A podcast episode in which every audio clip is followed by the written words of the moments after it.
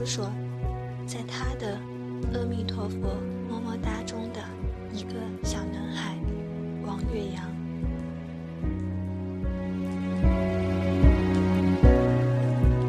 喜欢民谣的朋友可能听过赵雷的《让我偷偷看你一眼》和马迪的《最后一次看着你》。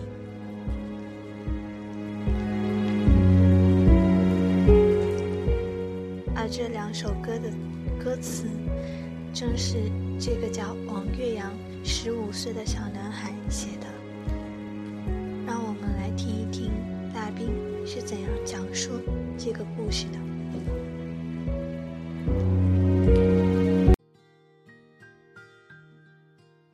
在今年过年的时候，那个有一对中年夫妻，然后出现在云南丽江我的酒吧大兵的小屋，他们的神情很紧张。然后在我盘问他们的时候，他们说他们是想过来求我帮一个忙，嗯给他儿子来求一个忙，我也不知道是要求什么忙。嗯然后我就说你先讲一讲。他说他儿子是一个很好的孩子，品学兼优，从幼儿园一直讲到了上这个初中，讲了半天，各种品学兼优，很疼人，就是一个典型的好孩子，不让家人操心。后来我说到底怎么回事儿？要需要我帮什么忙？他说我孩子病了，嗯得了白血病。后来我一听这个，我说不好意思，我说大哥大姐，我说我说很实在的讲，我的道德标准没有那么高。虽然我当年曾经帮助别人解救过几十个被拐卖的妇女和儿童，而且就是说是帮助的这些事情我也做过很多，不论是捐助学校干嘛的。但是实话实说，你们求到我面前，我不可能给你一分钱，因为我帮不过来这么多，我又不是菩萨。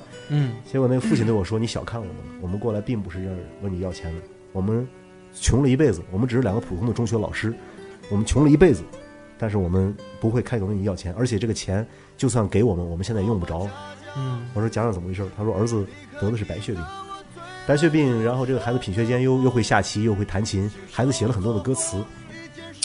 然后我们一直抱着很大的希望给这个孩子来做治疗，但是这个孩子到最后还是死掉了。嗯，他说：“我我们今天过来见你，是孩子去世的整整第十五天。为什么过来见你？因为孩子留下一个遗愿。这个孩子说：“我来到这个世界上的时间太短了，我是一个好孩子，但我来到世界太短，我想给这个世界留下点什么。”他说：“我留下了很多的歌词，但是我还没有学会谱曲。”他说：“爸爸妈妈，你们能不能给我帮一个忙？你们拿着这些歌词去找一个人。”他说：“这个人的话叫做大兵。”他说：“我看过大兵的书。”他说：“我知道这个人还算仗义，就是孩子对我的界定。”他说：“你找到这个人了之后，你让他帮忙找人给我把这些歌谱上曲，好不好？”他说：“这是你看我一辈子活了十几年都没有求过你们什么，我唯一这个任性的最后的遗愿，能不能帮我完成？没有任何一个父母会拒绝孩子最后的遗愿吧？”嗯然后就在孩子辞世之后的十五天就赶过来了，就是说是三期还没出，头期刚一结束就跑到丽江过来找我。他们只是碰运气，因为我是居无定所的一个人，不一定在哪儿，而且你知道吗？他们如果晚一天过来，你就要走了。我可能就已经回北方闭关了。接下来两个月不会有任何人找到我，他们就那天冥冥之中就碰到我，碰到我了之后，我没有办法拒绝这个这这对父母的祈求，哀莫大于中年丧子嘛。嗯，然后我就接过了一个 U 盘，里边是孩子的这个歌词。我一开始对事情的认知就是，我觉着那就抚慰一下这个他们内心的这种内心的创伤嘛，就是说咱给予最起码的人文关怀嘛，给他就是说是完成一下就是了。但是没想到几个月之后，我发现事情并不是这个样子。几个月之后，我在那个 U 盘文件夹，我认真打开仔细看那些歌词的时候，我发现里边有那个孩子在得知自己病情恶化，没有办法任何的希望好转的时候，偷偷写下了一段小小的遗书，是写给我的。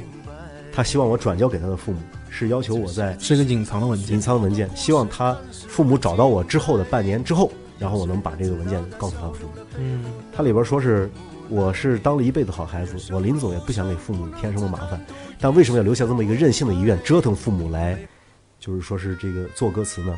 是因为这个这个这个父母当时说过，如果我死了，他们俩也不活了，他们要自杀，所以说我必须要拖住我的父母，我要想尽各种方法来拖住我的父母。其中一个方法就是让他们找你帮忙来做这个歌词。当时我就受不了了，一个十五六岁的一个少年，他有这样的一个善心，一个体贴的心，对，嗯。所以我当时我当时我说实话我是掉眼泪了，然后我就拿起电话来，然后我就开始翻电话本，我说就是说是，我说我需要来找人，嗯，第一个找到的就是这个秦昊，秦昊，咱们当时是在那个湖南湖南录节目，你当时是在工作状态当中，而且在录节，正在晚上嘛，刚到湖南，湖南卫视那个那个院儿里，嗯然后接的电话，然后就说了这个，你你是发个短信说，呃，给你发一个东西，一定要看一下什么的。对，因为我跟你就是说是打电话的前后，我把他的故事简单记录一下嘛。嗯嗯，对嗯后来收到那个邮件，这点的话，我要在你们的电台里边，虽然这是客套话，但是还是要说。嗯，我希望好妹妹的这个粉丝啊，还有听众，嗯，了解一件事情，就是秦昊和小厚是很仗义的两个兄弟。你们知道这个秦昊用了多长时间把这首歌他很一稿的小样弄完吗？他是一个执行力非常快一，稿小样都都半个一个小时嗯，实际的时间的话是五十四分钟。啊，五十四分钟之后，他就给我发过来了。一开始你是拿手机录的，我用手机录的手机录过来了，而且非常棒，就是那个那个就是你当时挑那首歌是。流浪诗人。对吧对？假如我也可以是一个流浪诗人，对，这个让我非常的感动。这个故事我其实秦昊一直没告诉我，他是有一天说我写了一个歌，然后说是大兵让我有一个这么个事情，嗯。他也没有解释特别详细。然后我我听了之后，我我就觉得这首歌特别的温暖，嗯。我没有觉得它是有一种流浪的那种感觉，我觉得很温暖。嗯。我们说我说那需要我们去录，嗯。我们在录音棚里，我看了你写的那篇文章，嗯我突然觉得这个这个事情好像，其实也你说我们很仗义啊，但是我我并没有觉得我们花了太多的精力，说我我要克服多大困难去做这件事情，只是是愿意去做这件事情，在做这件事情的同时，已经它基本上快成型了，因为乐器录完最后录 vocal 的时候，嗯我看到了这个故事，嗯我只是觉得，可能你不经意间做的一个小小的一个事情，但它背后其实是有一个你可能想象不到的一个巨大的力量。这个力量，我并不是说这首歌会感染到多少人，我觉得对岳阳的父母来说，它是一个是一个多大的力量，因为嗯他留下的文字也好，留下的各种嘱托也好，我觉得都不如这些东西变成音乐，变成歌陪伴着他们。对他们心里听到这些音乐的时候，想到自己的孩子那么优秀，那么那么多人在在怀念他也好，最起码他他的生命得到了一个延续。我觉得这对他们父母来说是一个最大的一个事情。从人性角度来讲的话，善良是一种天性，而善意是一种选择。嗯一个少年他在十五六岁的时候，临终的这个少年，你试想一下，就算我们现在这个年纪，我们知道马上要辞世离开这个世界的时候，我们会有各种不同的反应，甚至负面的这样的表现。一个孩子还没有长大，还没有来得及长大的一个孩子，有这样的境界，他的故事值得被流传下来。所以我在文章的最后，我写，后来定稿的时候，我写，我说我的这本书《阿弥陀佛么么哒》，包括这篇文章《一个孩子的心愿》，在未来未知的年月当中一定会真灭，不会有人记得。多少年之后不会有人记得这些东西，但是我希望这个故事被人记住。怎么记住呢？我希望这些歌能够被传唱，像好妹妹乐队给写的这歌，包括后来找的那个赵雷，赵雷，包括马迪，迪包括后来就是找的那个这个水木年华，还有程方年、程方圆老师都帮忙做的这些歌，还有一系列其他的人，莫西子诗他们答应给做。我会，我希望名单会越来越长。我希望将来很多年之后，因为我是个悲观论者，我相信几十年之后，如果世界变得越来越恶化的话，最起码有一天那个时候的人们。因为这个歌愿意来探寻一下歌背后的故事，了解到这个故事的时候，他们最起码在提及我们当下的这个时代，他们知道这个时代，不见得都是嗯每个人的人心都是那么的污浊的，还是有这种善良的种子所在的。我播放的就是大兵对这个故事的一个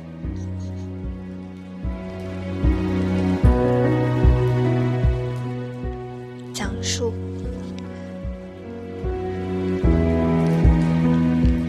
很多人听民谣，喜欢看民谣的词，但是却不知道每一首民谣的背后都是一个又一个或喜极而泣或悲伤或令人难忘的故事。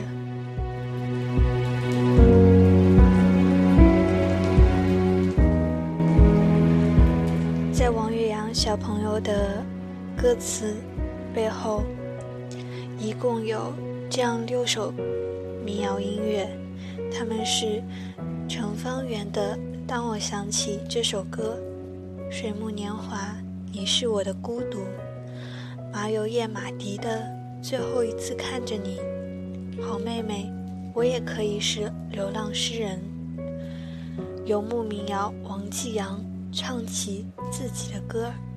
赵雷，让我偷偷看着你。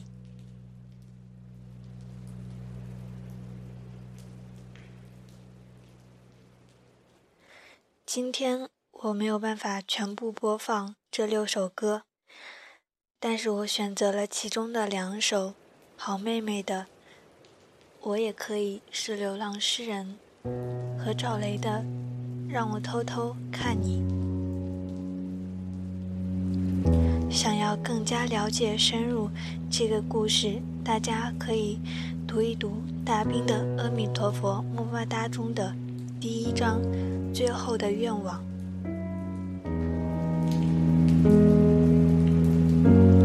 首歌连放。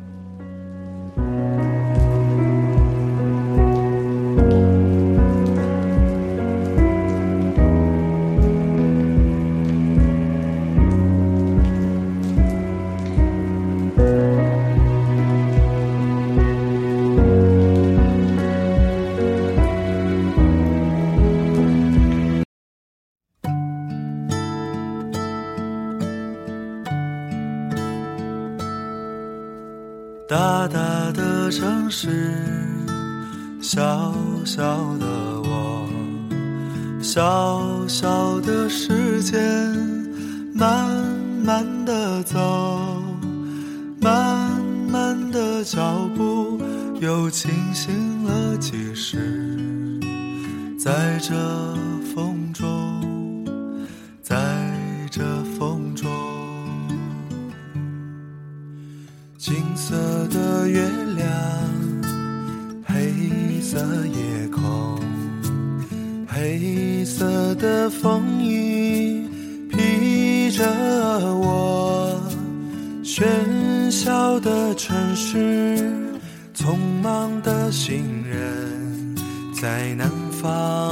流浪，在南方歌唱。那就走吧，谁知道前面是什么？那就走吧，停留在那里，风景是一样的。那就走吧，别忘了带上吉他和悲伤外壳。大概吧，我也可以是吟游诗人。或许吧。我也可以是流浪的诗人。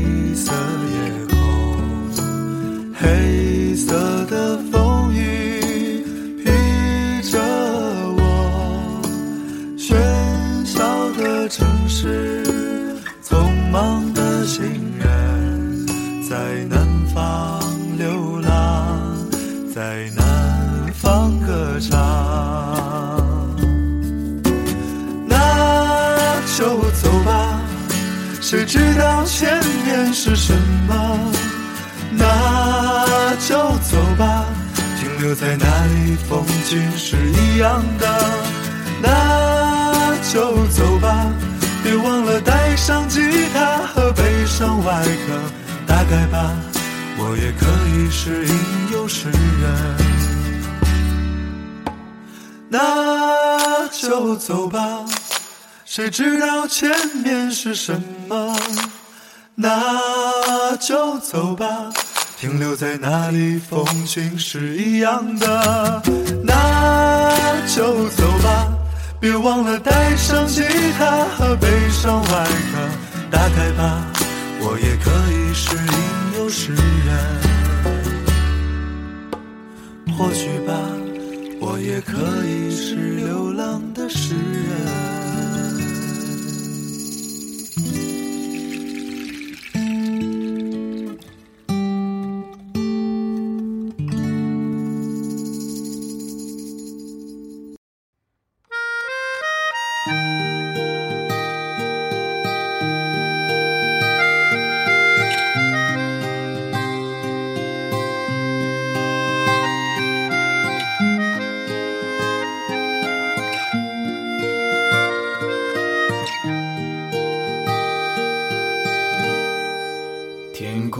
不再阴霾，柳枝随风摇摆。我站在树下发呆，粉红色的云彩，头轻轻的一抬，望见你的风采。流苏的裙摆，脸上挂着粉黛，微微的笑像小孩，站在你家门外，轻轻地把门敲开。害羞的低下脑袋，让我偷偷看你，在你回眸的微风里，让我偷偷看你，在你离去的背影里。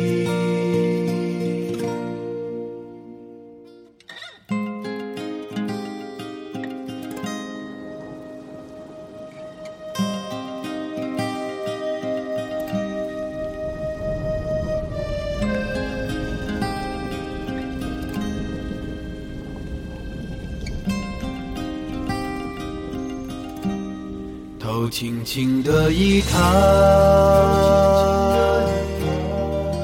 望见你的风采，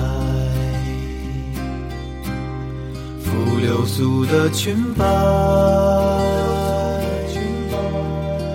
脸上挂着粉黛，微微的笑像小孩。站在你家门外，轻轻地把门敲开，害羞地低下脑袋，让我偷偷看你，在你回眸的微风里，让我偷偷看你，在你离去的背影里。微微的笑像小孩，